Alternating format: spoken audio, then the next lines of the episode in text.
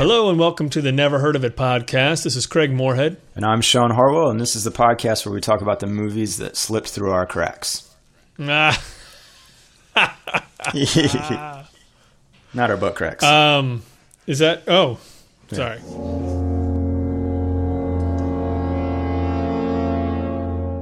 So our movie today is Twilight. Uh, as we've told you time and time again, it's not the vampire Twilight; it's the Paul Newman Twilight from 1998. Um, little noirish film for the for the elderly set. Which that, that's a pretty niche audience, isn't it? Sean, Yes, sir. you were not familiar at the time with 1998 Twilight. No. Did you figure it out before you started watching, or uh, I had, what you was know, your experience? Yeah, I had the moment not long after we discussed watching this where I was like, Paul Newman is in this, but that that was all I knew. Mm-hmm. I thought, you know, maybe there's a, you know, an, an older woman who moves to the Pacific Northwest to be closer to a family member, and then she has this sort of inexplicable love affair with an older vampire played by Paul Newman, and that this was obviously what the Twilight that we do know is based upon. I figured they just took that and made it for teenagers. Well, you know, um, I'm kind of disappointed that, that it's not what you just described. But uh, Yeah, here, here too. it is. As usual, our much maligned synopses that we find on IMDb. Uh, I'll read through this. A retired ex cop and private detective, that's Paul Newman, who lives with a rich actor, that's Gene Hackman, who is dying from cancer, and his actress wife, Susan Sarandon, gets mixed up. Oh, these are so badly written Yeah. gets mixed up in murder when he is asked to deliver blackmail money. He walks into a 20 year old case involving the mysterious di- disappearance of the actress's former husband. James Garner appears as another ex cop who also does occasional errands for the couple. I would never see that movie. Now, No. um, I don't. I. I think a lot of people felt the same way. yeah, I guess so. I guess so. Uh, Robert Benton is our director and one of our writers. Now, Robert Benton uh, co wrote uh, Bonnie and Clyde. Yes. He was one of the guys who got that off the ground. So that was another reason why I was kind of excited about it because this is a guy who doesn't do a ton of work, but I don't know, he did that. He directed Kramer versus Kramer. Kramer That's versus Kramer. Amazing. There you go. Yeah. And he wrote Superman, the first Superman movie. So yeah, so here this is a guy who is no slouch. Yeah, I got excited when I looked him up, and uh, Yeah. 'cause I was I knew that name from somewhere, and I was like, oh, this is okay. Yeah, he's done a ton of great stuff. Uh, Scott Rudin was one of the producers. He was probably a little baby producer at the time. I don't know. uh, the composer was Elmer Bernstein. I mean, come on. yes. The We're- great we're- Elmer Bernstein. we're in great we're in great shape. You got Paul Newman, Susan Sarandon, Gene Hackman. If I'm older than seventy, uh, this is the movie I have to see. yeah. Yes, but man, I mean, M. Emmet Walsh, The- right? ah, so good. I love that guy. Oh my gosh! Like it's yeah, it just it kind of it's very well cast. Let's just say it's it's Yeah. really got a pretty fantastic cast. It's it's got a lot of good stuff going for it. Uh, unfortunately, it didn't have enough good going for it, I guess, because uh, here on IMDb it says it had a twenty million dollar budget and it grossed fifteen total. Um, and I mean, I guess you can kind of see why. I mean, it's it's a pretty deliberately paced movie.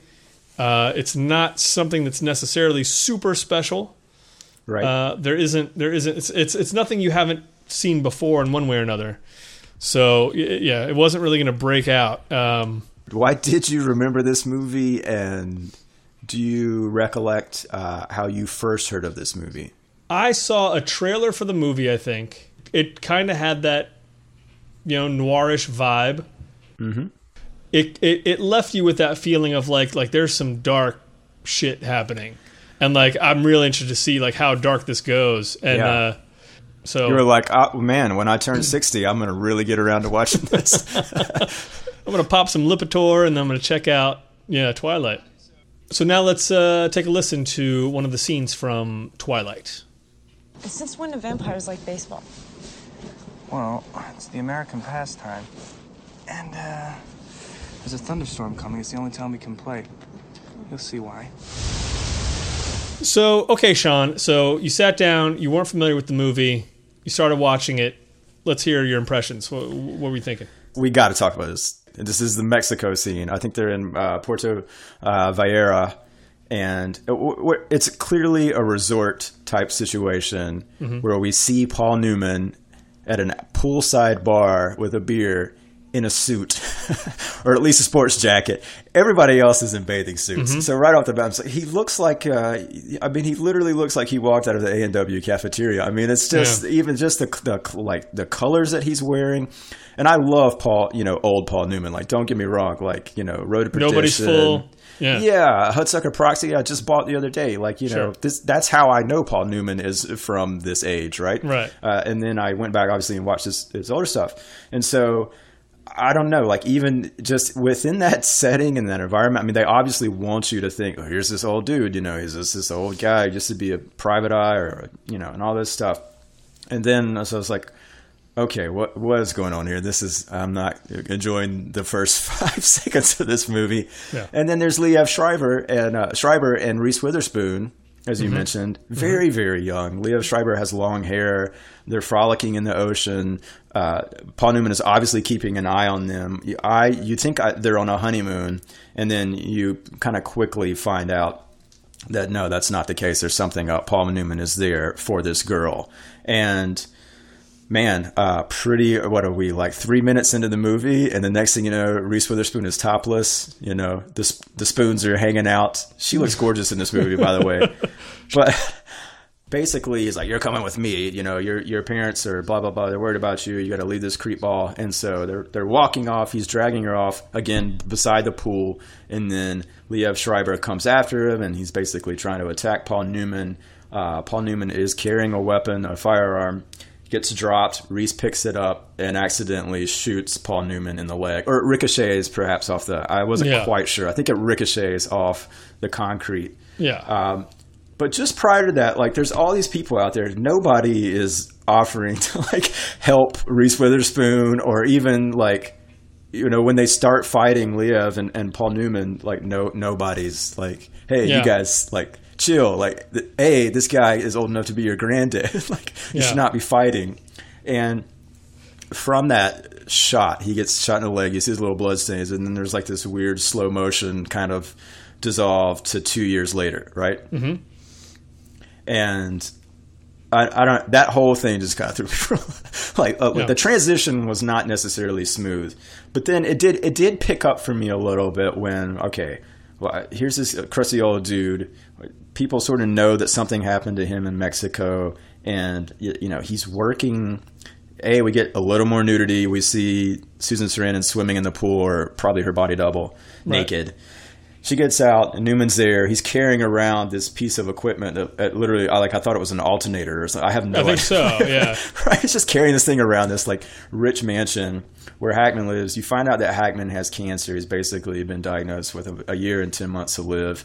And there's this weird arrangement where because Paul Newman is broke and has been, you know, done these favors for Hackman and because he got shot by Gene Hackman's daughter, Reese Witherspoon, they basically allowed him to stay at this house.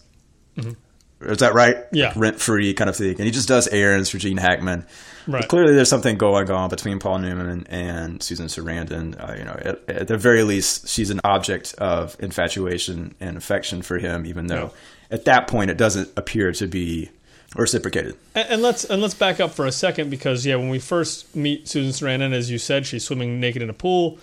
Paul Newman walks in through a gate, and it's uh, and and I, I guess we see a shot of her maybe from the shoulders up. She's she sort of uh, doesn't have a robe on yet. She's walking, so he's clearly seeing her naked. And then the next couple of shots are like sort of her voiceover over her feet. Yeah, it was. It was. They were very going out of their way to not show her Yeah, specifically being naked, even but though still they had have a, a naked scene. Yeah, yeah had had no problems with showing Reese Witherspoon just laying around topless. Not at all. It it was uh, that scene in particular felt very strange to me in just the choice of cuts where you're you're Yes. cutting back to like a medium shot of Paul Newman, but then you're cutting to close ups of her feet. Like I, I know obviously what they're doing. But if this was a movie from the 40s, uh, I would have totally forgiven these shot choices and like the editing. Like it felt like something that yeah, like oh of course you know yeah you're, you're showing the person's feet while you hear their voice of course yeah. can't It show any is- nudity. It's you know, It's such a Um, weird, yeah, it's a weird combination. And, and by the way, that is literally, you know, what are we? We're not even ten minutes into the movie. We've Yeah. had nudity twice. That's Yeah. the end of it. That's the last. I mean, there's nothing Yeah. else No. sexy that happens, and so it's just like a weird. It's like it's almost setting up like this weird sort of like sexy. You know, again, you're kind of getting into the noir element here, but Mm-hmm. I, I don't even think that really picked up until he went looking for that Gloria woman. Um, Sure. and so it's just like, yeah, it was a weird. Again, it's like look at the, when you know we're thinking about movies and just how important those first ten minutes are as far as like what you're setting up. I do need to know that the rest of the movie is going to fit within the world that you established in the first ten minutes, and I felt like this one didn't quite pull that off. You know, because of that Mexico scene and because of like yeah how Sarandon is introduced and absolutely on the the dated thing. I, I mean, I, there was a point where I did actually stop and look up when this movie was made, and then they they do reference 1997 within the dialogue, and I was like, there's there's there's just no way yeah, this. this I was like, no, they shot this a in like 1983 and just talked to. They, they just like pretended it was 1997. Yeah. you know, it was just Yeah. doesn't. The nothing about it feels you know, I mean, I was 21 at the time. Like, it just does not feel modern to my recollection of what life No. in 1998 America was like, you know? No. And I don't know that that's intentional either. Like, you know what I'm saying? I, I don't know either. I mean, uh, like it kind of opens a, a, a bigger discussion about, um, you know, I, like I, I do feel that it was it was specifically a movie about people of this age, and Oh, yeah. I mean, well, I mean, obviously, it's called Twilight. I mean, it's about people who Yeah. are kind of beyond whatever their prime is, and yeah, they're they're dying, they're losing things, they're they're losing Mm-hmm. abilities, they're you know all this kind of stuff, which to me is is really interesting. It's like okay, Yes. we're gonna take a detective story, but everybody's seventy, you know, and it's like oh, all right, you know, I don't know. Honestly, I, I I enjoyed a good bit of it, but but Yeah. yeah. Setting up the opening, the opening scene ends with something that's almost slapstick. Well, and not only that, it's played for slapstick throughout the rest of the movie because everybody Yeah. thinks he got his penis shot off. right? Which is not at all. I mean, you don't like the audience never gets to also think that. You know what I'm saying? Like Yeah. it would have been better if we had also been like, "Oh my god, did he just have his penis shut off?" Right. No, it's he's clearly shot in the thigh. Yeah. like you know, like six inches lower than the lowest of Paul Newman's junk would hang. like you know, and so Yeah. yeah, it's just it's such a weird thing. Like I, I had no clue why that was a running gag in this thing, and it does not work. And then there's you know? even that bit later where Garner tells him that's why everyone's treating him weird. And Paul Newman has the weirdest reaction, like Mm-hmm. this so weirdest weird. laugh, lays his head down on the ha. I'm just like, what is happening? Why is that? I, I don't know. Like the, the all the choices in that whole moment are very bizarre to me. Um, but I, I skipped over a lot. Uh, Hackman and Newman sit down and play cards. I think they're playing gin. Yep. Uh, Hackman tells him he has cancer, uh, and he also gives him an envelope and says, you know, give this to. Who does he say to give it to? There's a woman named Gloria. Woman named Gloria. that's their working relationship is you kind of do what I tell you to, Mm-hmm. no questions asked, and you know there's a whole bit about like you know Newman's like, well, you're not paying me. It's like, yeah, but I'm going to pay you. You know, it's like I'm keeping track of what I owe you. And the movie was, sort of- yeah, it was kind of working for me when it was getting into that, and I was like, okay, here we go. Let's go. Let's get started on this plot. You know, Right. So, yeah, Paul heads out to find this lady, give her this envelope. He ends up going to this house. There's this beautiful shot Ah, the best in the movie of, of yeah. LA at, like at sunset. He drives up this hill. Uh, uh, man, yeah, I cannot. Ah, it was, it was beautiful, beautiful, beautiful shot. Probably took them. Probably the only thing they did all day. Oh well, it's yeah, it's Uh, definitely a magic hour, and yeah. uh, that to me was like, oh, okay, this is a noir. Like that was the first time where I was clued into it. Oh, this is okay. You got a noir. You got this old private eye guy. All right, Yeah, yeah. I, I'm I'm I'm on board now.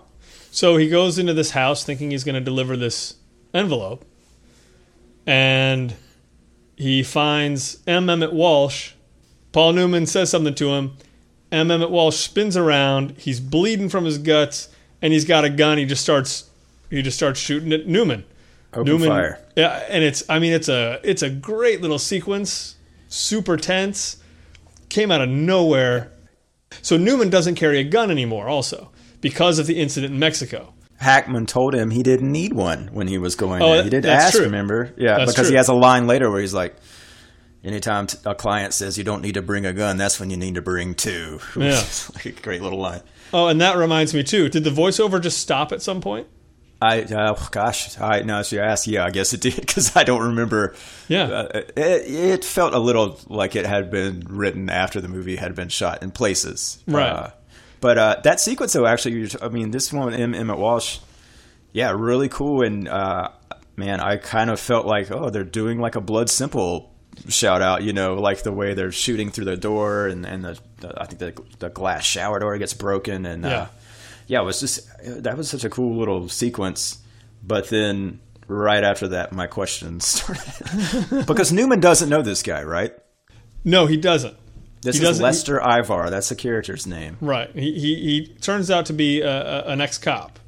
Right. right? So- but Newman also does not call the cops. He doesn't after. say anything. He just goes to another place. He finds the guy's yeah. He finds the guy's wallet. He finds his driver's license. So he's Lester Ivar. He lives here at this place. Let me go see who this guy is. What he's Right. doing there. That kind of thing. But yeah, he didn't call the cops or anything that any of this happened. He just And I didn't know why. Like, why wouldn't he? Like, what does he have to lose in that situation? I mean, obviously, he's got somewhat of a, a, a history with the police department, where you know, but he knows these people, and he's got friends in the force, and lit- there's no reason that he would ever be considered guilty in this situation. Like, Right. he's got nothing. Even the fact He's that he not was, armed. Like there's nothing. No, even the fact that he was there on this errand for Gene Hackman, who we know is probably not on the level, right? He's Right. going to pay off this woman for something. That's what's in this envelope. Right. Any idiot knows that. But all you know, if the cops are asking him what he's doing there, he was like, "I'm here to see this woman, and that's not really any of your business. Like, I'm, you know, I wasn't here to kill this Right. dude that I don't know that just shot at me for no reason." Yeah, I was surprised there wasn't some sort of moment that Right. cleared that up. That just said, "Oh, I better not tell anybody." You know, Mm-hmm. it doesn't seem urgent at all. It doesn't seem like he's trying to get to the bottom of anything that he won't be able No. to otherwise. So it's weird. So he, but he goes to the guy's house. The cops show up there. Stockard Channing is there. She's a lieutenant, Rizzo. I think. Rizzo shows up, and love I'm it. I am always happy when Stockard Channing shows up. God, something. and she looks so good. I mean, She like really she does. just doesn't look like you know. Obviously, in Grease, she looks like she's 35 Yeah. instead of a teenager. But between Grease and Twilight, she doesn't look like she put on like five years. You know, it's crazy. Not at all. And and she's like she's like the object of lust in this movie. From Newman and Garner, I, I'm not sure what exactly about Newman is drawing her into him. Is it the fact that he's completely broke and uh, supposedly does not have a penis, which is something that she uh, at one point seems to get upset by the fact that you know she's like you know later in the in the police office or whatever when they're leaving she's like I'll always be there for you to Paul Newman. I was like, what is that about? Like, is that because Yeah. he got shot in the penis? Because it seemed like that's what they were alluding to. Which Yeah. I, I just hey, good for her. If that's why she's sympathetic to this guy, yes, like, it would make me feel sad if if, if it was my friend. right. Uh, but yeah, yeah. So um, Okay, let me ask you this because Please. on the right on the heels of that is when we meet James Garner for the first time, right? Mm-hmm. I think he's at the police station, but was he? I, I didn't understand that. I guess he was an ex cop, right? yeah, I think they both are. That's what I. That's that was my understanding. Is like they're just both cops. They just both belong to this world anyway. Right. they're kind of and part of the so club. was Garner was just kind of there to hang out because he didn't. It's not. I don't even. He left without like giving Paul Newman a ride home or anything Right. like that. Well, It's I, just, uh, I assumed it was something about him checking up on the whole situation. okay.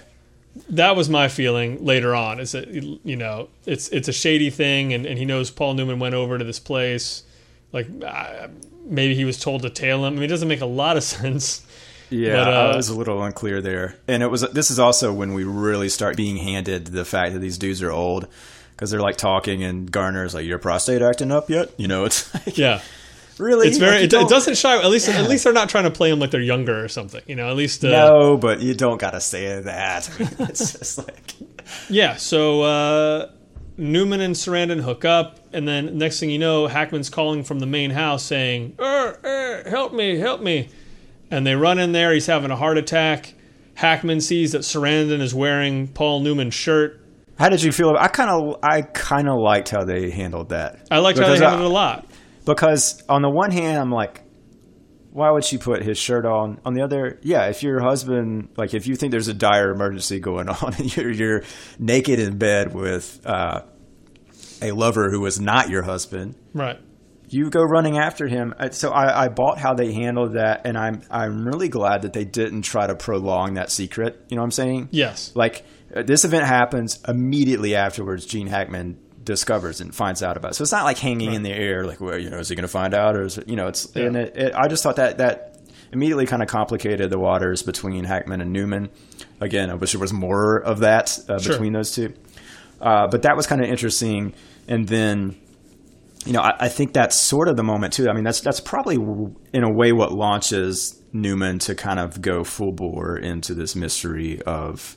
I don't know if it's it's just feeling like uh, I just completely wronged a friend of mine or an associate, and I need to do right by figuring out what happened to this Gloria woman and taking care of that side of things, or or not exactly how that works. But I got to say, I, I want to just back up to the Sarandon Newman sex because this is total ageism. Like, why, you know, if they're going to show Reese Witherspoon in a totally like unwarranted topless thing, and they they do not show any of the sex between Newman and Sarandon.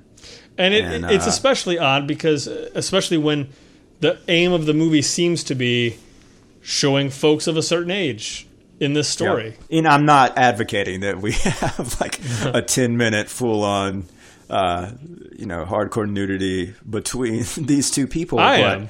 uh, well, yeah, I'm obviously going to go are, on record. uh, but go ahead. uh, but even just more of the like seduction and just you know I- didn't even feel like there was that moment where they both know that this is wrong, but they're going to do it anyway. You know what I'm saying? Right, Like, right. It's sort of just like, okay, this is happening. Cut to pillow talk afterwards. And Like, there's, you know, and then that gets ruined, obviously. I, I did like how the whole situation with Hackman having the heart attack and how Sarandon handles that whole moment. I liked how that set up their relationship going forward because that relationship means a lot to the rest of what happened in this movie. And it, it certainly makes Susan Sarandon more interesting than she would have been without having done that. Yes. not terribly long after this, Newman gets the phone call, and I wrote this down because I thought it was kind of interesting. I think the phone call is from the Gloria woman. Craig, why don't you just uh, uh, tell me your thoughts on that scene underneath the, the lovely pier in Santa Monica? Because man, it's a doozy. I liked the back and forth to, uh, under the pier. Uh, I, I, I liked what was going on, and then it turns out that, that this lady's in league with Liev Schreiber's character, so he's Yeah. back. I was just confused. I was like, uh, okay, why? Why is what is he doing here? Like, I, I totally thought I don't know. It's just stupid of me to even think. I was like, well, they have Leo Schreiber. They're just going to put him in one scene. But I did. I thought he was gone. I was not going to see him again. then he shows up, and I guess he's he's holding a grudge Right. because Hackman pressed charges for uh, for Leo Schreiber taking Reese Witherspoon across the border, and she was a minor, so he did time in uh, what the hell prison did he say? It was like Yuma, Arizona, or somewhere. Yeah. And so it's I don't know. It's one of those weird things. It's like he's holding a grudge because he got busted doing something that was illegal. You know? Yeah. It's like, well, dude. I mean, next time just don't take minors to Mexico. like, you know, it's like I really, dude, do, yeah. I, I do wonder how often those kind of grudges are actually true in real life. Like, yeah. usually it seems working on a true crime show most of the time where I see a lot of video of like guys confessing and stuff. Usually, I feel like they don't even care about the cops who arrested them or, or took them No. in at all. Right. Like, it's like it's like no, I'm starting this new phase of my life. It's not like ah, you copper, you're my arch rival now. It doesn't make any sense. I know. Um, so yeah, so that was that, that definitely felt a little weak. Uh, but but he gets beat up in, in nice noir fashion. He gets beat up and left under the pier, and then uh, Yeah. Giancarlo Esposito comes to drag him away before he drowns, um, which seems super nice. It is, but that whole you know that whole thing is like it. It just feels like discarded buddy cop stuff in a weird. I mean, it's a weird. It is. It's a weird accent that he's kind of doing mm-hmm. Esposito, and like he just keeps calling Newman boss, and, and Newman is insistent. It's like, no, we were we never worked together, kind of Right. thing. And it was just, I, again, it was just like tonally. How does this gel with the rest of what you've just shown me in this movie? You know, Yeah, and I couldn't help thinking about Argyle from Die Hard because Okay. suddenly I felt like. For some reason, I was thinking, yes, this is kind of like if Argyle wanted to be John McClane's partner, and like they wanted Yeah. to always go and be his sidekick. and that's kind of what Giancarlo is is uh, is uh, arguing for is to be is, is to- Aggressively arguing. I mean, it's yeah, just like, yeah. It's dude, like uh, Paul stop. Newman could Like, not yeah. be more clear, and Yeah. yet and yet he Giancarlo ends the conversation with, "All right, you know, like here's my number. You anytime you need backup, you call me." And Newman's like, "You're the worst backup in the world," and he's like, "Okay," huh, you know, and he walks away. Yeah. It's like, all right, um, but so so you know that's gonna pay off in some way at some point. So Newman Newman walks around with with sort of a pink highlight in his hair there where he got beat up. Well, uh, I I know. I, I think what happens after this is that Stockard Channing uh, comes over, and she's the one that's kind of helping clean him up. Stockard Channing is walking around looking all these pictures of uh, of Catherine, which is Susan Sarandon's character, and she picks up this one, and she's like, "Bet she doesn't look like this anymore." And I'm like.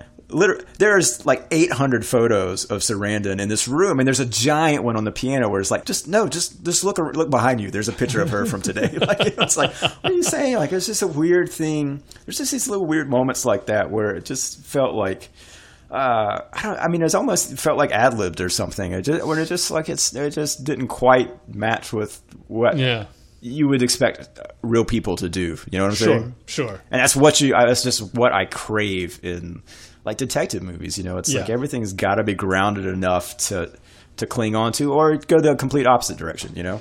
Yeah, uh, and, and I did kind of feel like you know if if the relationship was a little more um, developed between those two, between Paul and Stockard, that that I, I could have taken some of that as her trying to see you know what's what's up with you and Catherine. Is there something with you and Catherine by you know insulting her to see how he reacts? But it Yeah. didn't it didn't come off that way in the scene. It just came off like she was just idly making chit chat. It was kind of Right. yeah. Yeah. I mean, it would have been Um, awesome if he would have been like.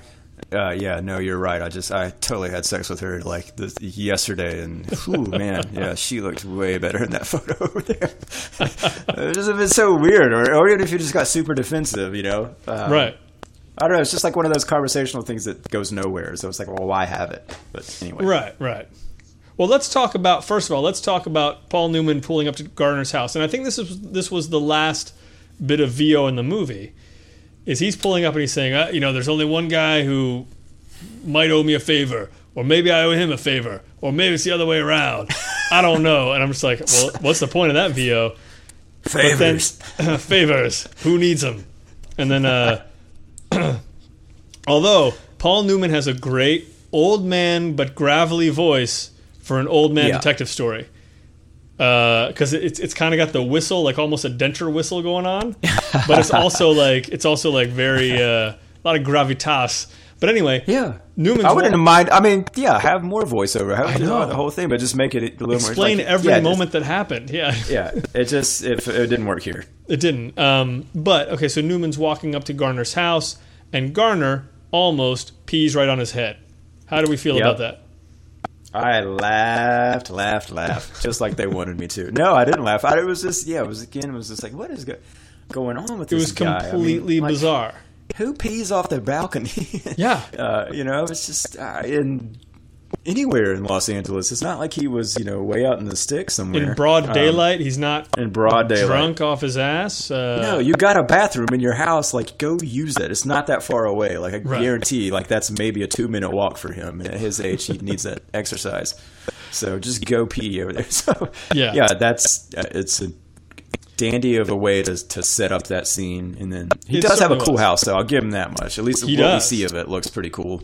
No, I love it, and and and uh, and uh, I, I like how even him having that house eventually pays off, which we'll get to. It does, yeah. So Newman finally takes Giancarlo out to the ranch to to dig up where you know basically Susan Strand pointed at and said, "Eh, "I'm glad there's not a body dug up." X marks the spot, guys. So Yeah. yeah, and and and this is really um, as much as I'm enjoying this movie, watching it. Really, everything just starts to just go downhill after the shooting at the apartment, which was otherwise fantastic. yeah, it's kind of a cool scene. Um, but yeah, so they find a skull. So so they're digging, they're digging. Boom, they find a skull. The skull has a bullet hole in it. yep. That's what I expected. I didn't expect Not anything news. different. Um, Not that we've known anyone was necessarily shot but it was just like, okay, yeah, he, he's the one who got shot. And then what happens? I mean, he takes that news back to Hackman and Right, and that's actually I think where it does get interesting because Mm-hmm. Hackman is telling the story of like, yeah, the guy found out that I was basically sleeping with his wife, and he was pissed and came at me. He was drunk, and he ended up falling accidentally. So says Hackman into an empty swimming pool, and Right. you know the way Hackman is delivering this, I believed him, and I think we're supposed Yeah. to. Yeah. Like, yeah, this this guy, like you know, you should have seen him. It was just blood everywhere, and like, you know, I, he didn't know what to do. And then he goes to Sarandon because he's like, that's not the whole story, obviously. He's like, I know this guy ended up in a grave with a bullet hole in his head. And, um, you know, there again is like where some really interesting stuff about her character comes out, you know, and it's like, you know, well, she, she didn't do it herself and, and she called a person. He uh, eventually obviously pieces together that it was James Garner. But it's, uh, you know, the way those scenes were handled, I thought were, okay, this is sort of the interesting stuff of the movie. It's almost like, if you had moved the discovery of that body like a half an hour earlier and then Mm-hmm. let the rest of it play out in a way where a you just get more scenes with Gene Hackman Yeah. b like trying to figure out exactly hey, because yeah it's not a mystery that this guy is dead and probably was murdered like it's it's a mystery of exactly what happened and how that happened and that Right. unfortunately is just 10 minutes if that of this final act and Yeah. then you know, you do sort of move from this moment. And again, it's like I, I gotta like tip my hat to Sarandon and like what they did with her character there, as far as like you know expressing her actual like deep, undying love for Gene Hackman and the fact that you know what does she say? She says like, "Yeah, I would kill for my husband. I'm not saying I did, but I would, Right. you know, kill for my husband." And uh, you know, it's like that kind of stuff. I don't know. It resonated as far as it felt legit to this character and like they are and, and to this complex. movie. I mean, it's it's movie, really been sure. set up really well through the whole thing. That you, that's not just a line, you know. Um, right? yeah, yeah, that was definitely really strong. Uh, I I think my my biggest thing though with with both of those scenes is something's missing, and, and I don't know if it's uh, you know if if it's just that I want something that the movie just doesn't want to give me, but like I, I I want there to I wanted there I guess to be some some sort of uh, betrayal here.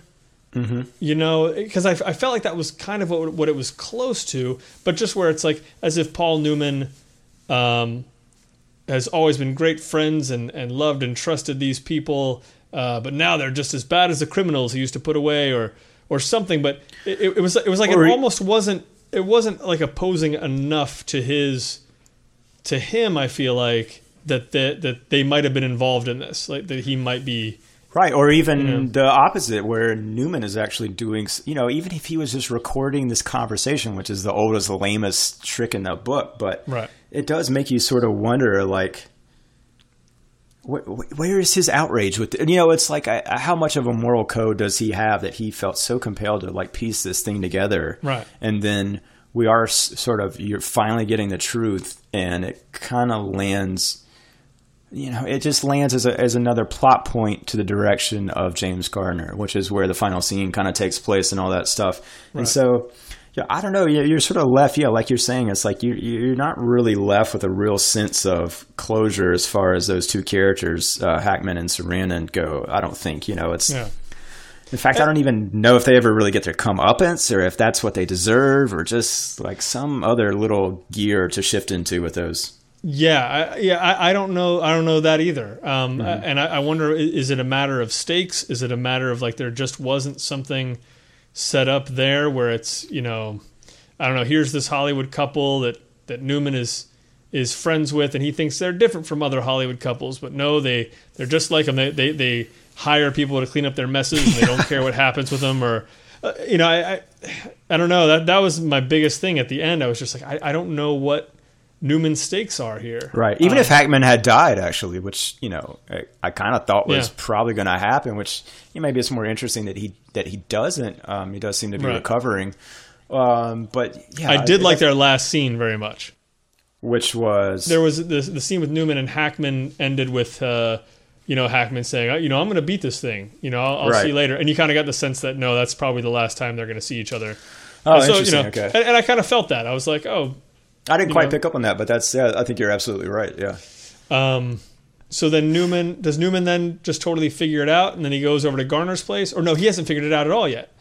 He goes over to Uh, Garner's place to I kind don't of know. I thought he kind of, well, I thought he knew. I thought he was going. I guess you're specific Intention and purpose because of uh, Sarandon saying, "I'm not saying that uh, you know." I'm, I would kill for my husband, but I'm not saying I did. So it's like if if it wasn't her and it wasn't uh, Hackman, you know, it's like who else would have done this for them, you know? Right. And it does seem like Garner is the only other, the only other choice he got because he's the only other character in this thing that, right. as you know, is not dead or an idiot. Right? Right. It's the only thing that's going to be a twist, but again, it, it feels like a half twist. Yeah. Like it doesn't feel like you he was like a buddy who was helping out Newman through this whole thing, and then it turns out he's the one who did it. It's just like he is a guy who popped up a few times. Yeah. So, um, but I, I- uh, as far as that goes, I did like the way the scene was played out. I did too. There was some I liked how tension in that Newman sort of yeah was like, oh, it seems like seems weird that uh, you know if he was covering it up or he was blackmailing someone or or whatever that he would have such a crappy house. Well, he would seem to have a house like you have, you know. And then I did think it was serious uh, about it. Yeah, and uh, I, I liked how that was like staged, and then you know uh, Newman is basically walking out, and he's like, you know, I can see your reflection in, in all this glass, kind of thing. It was like, okay, we know this is going to end in gunfire at some point. Yeah. How are they going to do this? And then Well, they uh, do. They start shooting. Well, hang on one second Okay, okay. because th- this is critical. Uh, when Garner gets shot, there's like this weird like. I don't know if it's slow motion or what, but like he makes his face where he looks like you know when like a dog is like attacking a sprinkler. You know what I'm saying? Did you pick up? Did you notice that? It's like a split second Yeah. thing. Go back and watch it if you, if you're listening at home and didn't enjoy that moment because I sure did. I was like, ooh, he looks like he's like trying to chew his way out of a rope or something. So that kind of took me out a little bit. Yeah, I like this scene. I did like it. Yeah, I mean that was one of the you know there there are several times when the when the noirishness pays off and and they Mm-hmm. kind of nail something, and I did like I liked a lot of the dialogue between Newman and and Oh, yeah, Garner in yeah. general, but I did like that one especially where Newman said, you know, I can see your reflection as I'm walking out, and Garner says something about like, yeah, it's funny the things you don't think about when you're buying a place or something like that. Yeah. Uh, Mm-hmm. I was just like, yeah, that's that's Rockford. That's Rockford coming back. I'm, I'm happy with that. So yeah, I, I did like the last scene, although again, it seems like it could have had so much more power behind it, um, and it kind of makes you think about the movie that that, that could have been. Right, and I, I think it goes back to stakes again because immediately after this, you go to another scene, and I'm I just was left. I actually wrote down. I was like, w- would he not like be in trouble for k- killing James Garner? Like, Yeah, I mean, I guess it's it is self defense, but Lord of mercy, there's There's a lot of I mean, questions a to answer. Like, yeah, like no, I mean, but you you did kill him. Like, Yeah. yeah, there's that's unquestionable, and so I don't know. It was another one of those things that well, yeah, it, it is. a good it does scene and feel it's like followed by. eh. it feels like there there should be more movie because yeah, it's like the cops are gonna say, well, why'd you shoot him? Well, cause he killed this guy. Yeah, he never gets to tell and story. he's gonna bring the right? couple into it and all that. Yeah. Well, well, no, actually, no, you're right. It, it ends. It ends with him in the interrogation, and they do wrap that up Do they? Gosh, uh, because he's in the interrogation because of that whole thing. yeah. The things you don't remember when you don't write shit down. I did write stuff down. I- I, I- still, no, I did too. But I didn't write that last down. night, and it didn't stick with me. And I, I, I can tell you, we can tell you exactly why. It's because of how the movie ends. Uh, once again, Yes. distracts from everything else. Oh man, yeah, it's like a bright shining beacon. Let's just let's focus on that. Anyway, he wraps Yeah. it up with interrogation. No one cares. Blah blah blah. and then and then so he gets to talking to uh to Stockard. Rizzo. and and are they talking he's talking about, "Hey, why don't we go off somewhere or something? Gosh, I don't know. Go off for a weekend, who cares?" And she's like, uh, "Yeah, well, but you got your dick blown off." And he's like, "No, I didn't." And so then what does she do, Sean? She says, "I want to ch- check something." I think she sticks her hand in his pants and literally, I mean, is basically tugging around on whatever he's got going on down there. Yeah. And I don't remember what she says, but his last line, I think, of the movie is "That's fair," which I don't. I mean, I don't even know what that means exactly. It's no just- clue. You it end with a Paul such- Newman dick grab, and Yeah. then everything after that, and It everything before that. I don't know if you're going to remember. so tonally weird. It And was very is- weird. Okay, here's why I stopped you when we were you were trying to tell about what else came out uh, the same around the time on this movie. Yeah. Uh, this movie came out on March 6, 1998. I remember uh, th- this date because this was my 21st birthday, right? Happy birthday. Thank you. Uh, I, I've never been like a huge drinker, and so you know we were in film school, right? I, Yeah. I was not as excited about going out and buying alcohol as I was about the fact that this was also the day that the Big Lebowski opened, right? Oh yeah. So okay. that's what I did. And when you compare these two movies, I mean, when I looked this up and I saw, I was like, this came out March 6, 1998. I was like, Yeah. oh my God. Like, you start looking at the differences between these two things, which are kind of, their goals, uh, you know, what they're trying to pull off are not that far removed from one another, right? It's Sure. an LA noir, like, a, it's a riff on a noir and set Mm-hmm. in LA and man, Lebowski. I mean, which I gotta say, it, on my twenty first birthday, I don't remember like falling in love with that movie when I first saw it in the theater, like a lot of people. Yeah. But that movie is so much more successful at pulling off the comedy, just uh, the plot, even just yeah. I mean, it's the plot is absurd, but at least it's got those breadcrumbs and Yeah. those red herrings and all those things, and. Man, I mean that's like what we were talking about earlier. It's like I just I cannot believe that these two movies came out in the same decade, let alone on the same day. No. Like they just don't feel anywhere near like they don't look like they were shot with the same equipment. No. Like I, I don't know. It's just I, I, I thought it was a fun fact of timing. Um, and so maybe I don't know. Maybe I'll follow this up with a double feature and watch Lebowski again, like tonight or tomorrow. It would be fun to sort of check off the boxes and see how these things line up. But um, No, that's I, your homework. I feel the same way very much. Uh, yeah, it, it doesn't feel uh, of the era, and, and I really like that about it. Um, I do wish the story was a little more successful, at least for me, just in setting some of that stuff up, because the stuff that it, that does work in it works really well. Um, and, and I mean, anytime, anytime, I mean, it's kind of punk in, in I feel like in Hollywood to be like, I'm gonna make a movie with a bunch of old people as the stars, you know. So, you know, eat me. It you know, I'm like, all right, yeah. good. Um, especially when it's not like, well, no, I'm I'm not gonna mention another movie because then that's just shitting on another movie. But, but uh, Were you gonna say Space Cowboys? no, I was gonna go for uh, like something like Best Exotic Marigold Marigold Hotel or something, where it's like Right. it seems like the kind of movie that are specifically for old people to just go and watch. Yeah. Like this seems like you know it's it's it's still sort of in a young man's game, but it's just like old people. Like, I don't know. I admired what it was. I admired a lot that was going on in it. Um, Sure. I, didn't- I mean, yeah, I don't want to say I hated this movie, but No, I never Kinda- wanted to turn it off. Like I never got No. bored with it. I wasn't bored either. And it's only like an hour and a half. It's it goes by Yeah, yeah. fairly quickly. It does. Um, yeah, it, it definitely doesn't feel too short. Doesn't feel too long. So, you But know, I there's think some good things about yeah. it. I do think it's a wasted opportunity to have. Uh, this could have been such a juicy role for Newman very late Yeah. in his career. You know, there was only a handful of For movies real. after this.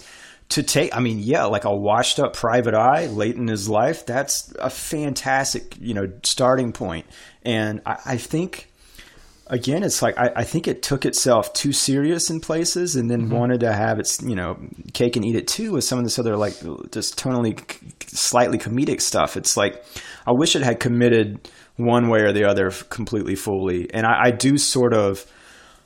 I, I think, and maybe this is personal taste. I wish it maybe had eased off a little on the seriousness of it. Like I, I don't Sure. know. Like he's such a. I don't. He's like. Does he need to be completely broke and living with Hackman and Sarandon? Like, why couldn't he just be like Jake Gittes, like a private eye? Like, he could just literally Right. still be a private eye who's. Are you going to go hire a private eye in his 70s? Probably not. Like, but Hackman walks in and he gets this case. Like, why can't it be Right. that? Like, you know, that.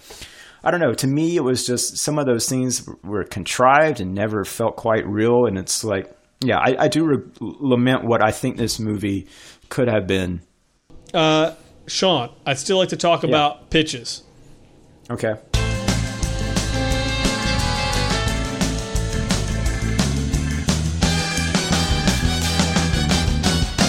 Okay, did this spark anything for you? Did this give you any ideas? Uh, I, I- think exactly what we are just talking about. It's like I would love to see a character, an older detective uh, or a private eye, but I, I think um, yeah, it's it's got to just find a different premise and a different setup as far as to hang your hat on with that. Um, Well, then I think I've got it. about. Okay, good. Okay. Let me hear it. Yeah. I've got this idea. I'm calling it Dusk. Now, here's what happens. It's a great title. Thank you. Uh, I feel like what you really need to do is you need to take these characters, and not this isn't like a really a sequel, but you basically take these characters and you got to up the age by 20 years. Like everybody's got to be decrepit and in their 90s Uh, Okay. and like pushing 100. Yeah, I don't. I don't. I'm not. Okay, Uh-huh, you, uh-huh. you gotta have to. You've you never you've never seen a movie Okay. like this, Sean. You've never seen a movie like this. And I, that might be because you can't physically shoot actors when they're that look, it, it'll be impossible to ensure. I, I grant you that. But They can work three hour days. Yeah, go ahead. yeah, In between naps. but yeah, well, but that's the thing. Yeah, like like you have all that stuff where it's like, you know, how would a how would a private eye who's ninety solve solve this problem? And he's gonna get tired. Like he can only like really go into tech stuff for like two hours a day, and then he's Yeah. th- then the rest of the time he's just like in a lazy boy. So um, and if there's yeah, if there's places that have a lot of stairs, I mean, forget it. Yeah. He's just not gonna be able to go up and knock on that door. And Yeah. and I mean honestly, the specter of death is over you constantly. It's not even like is somebody going to shoot you? Like, are you just going to Yeah. make it down the stairs? So uh, I think there's a lot of suspense to be had. That's dust. No, yours your guy needs. man, Oh, here's the ultimate twist. Okay. He's got Alzheimer's.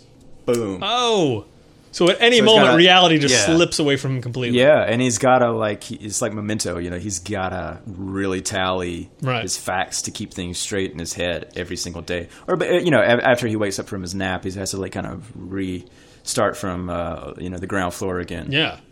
Okay, I'm just I'm I'm in now. I'm Okay, in. awesome, If awesome. you take that note, and you can take it, I I will absolutely take the note. Thank you very much. because Uh, otherwise I'm out. let's Yeah. get to know. I would never I would never turn down that note. I think it's brilliant. Well, Good. you know what you could do then, and you could call it dusk with a question mark because it's like yeah, he is not sure. He's just yeah. not sure. He doesn't Dusk. remember. Could be dawn. Oh no. I have no idea how to read a clock at all. All right, one quick question: Who would- who who on earth would you cast uh, as your lead in that movie? Man. Who's out there? Um, You know, Nicholson is get. Oh, Clint. Clinton's getting up there. Clint's up there, uh, but I mean, I, I man, I, I kind of want somebody. I kind of want somebody almost uh, like uh, Peter. Mayhew, No, play Chewbacca. uh, O'Toole, he's dead, I think. uh, I don't care. I don't care if he's dead. Get him, Get me O'Toole. Peter Falk. Somebody like Okay. Peter Falk. Is he dead? Yeah, he's dead. He's definitely dead, God damn. isn't he? Yeah, he died. He's got to be dead. Rest in peace, Peter Falk. Yeah, Okay. What about is Gar- did Garner die? James Garner Yeah. did die. Rest in peace, James Garner. I know. Man, that's this is what they left us. Twilight. this, this it'll be a hard as hell movie to cast. But yeah, it would be like I I man, if Garner was alive, it'd be Garner in a second. Yeah. He would definitely be that guy. Um, Uh, Hal Holbrook is still kicking around. Hal Holbrook, that's right. Mm-hmm. He might be ideal. He's so. but that's the thing. yeah, I, he's so friendly though. But that would be against. You would be casting against type then. it would be I think that's fine. Yeah, cool. well, it would be kind of like the Falk thing, where it's kind of like, eh, well, you know, hey, but but he's like super smart, and so he's. Was that a good Yeah. Peter Falk impression, by the way? That was, uh, you know, that dead if you had not m- moved your eye, I would have not known that was him. But yeah, Thank since you. Since you did that, that's that's what had me. Thank you, thank you. All righty. I have a lot of talents. All right, You sure do. all right. Let's figure out what we're gonna watch next week.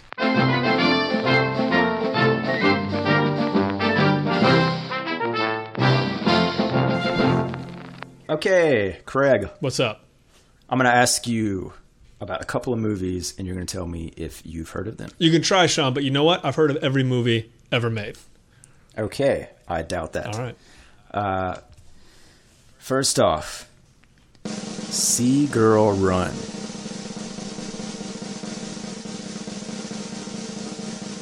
Yes, I have. I've, I've definitely okay. heard of that. Okay. I wanted to say I hadn't heard of it so we could watch it because I haven't watched I it know. yet. I haven't seen it yet. I want to see it too. it. It's one. Anyway. Yes. Uh, second movie. Cold in July. Heard of it. Take that off the list. Mm-hmm. Third movie. The Swap. The Swap. S W A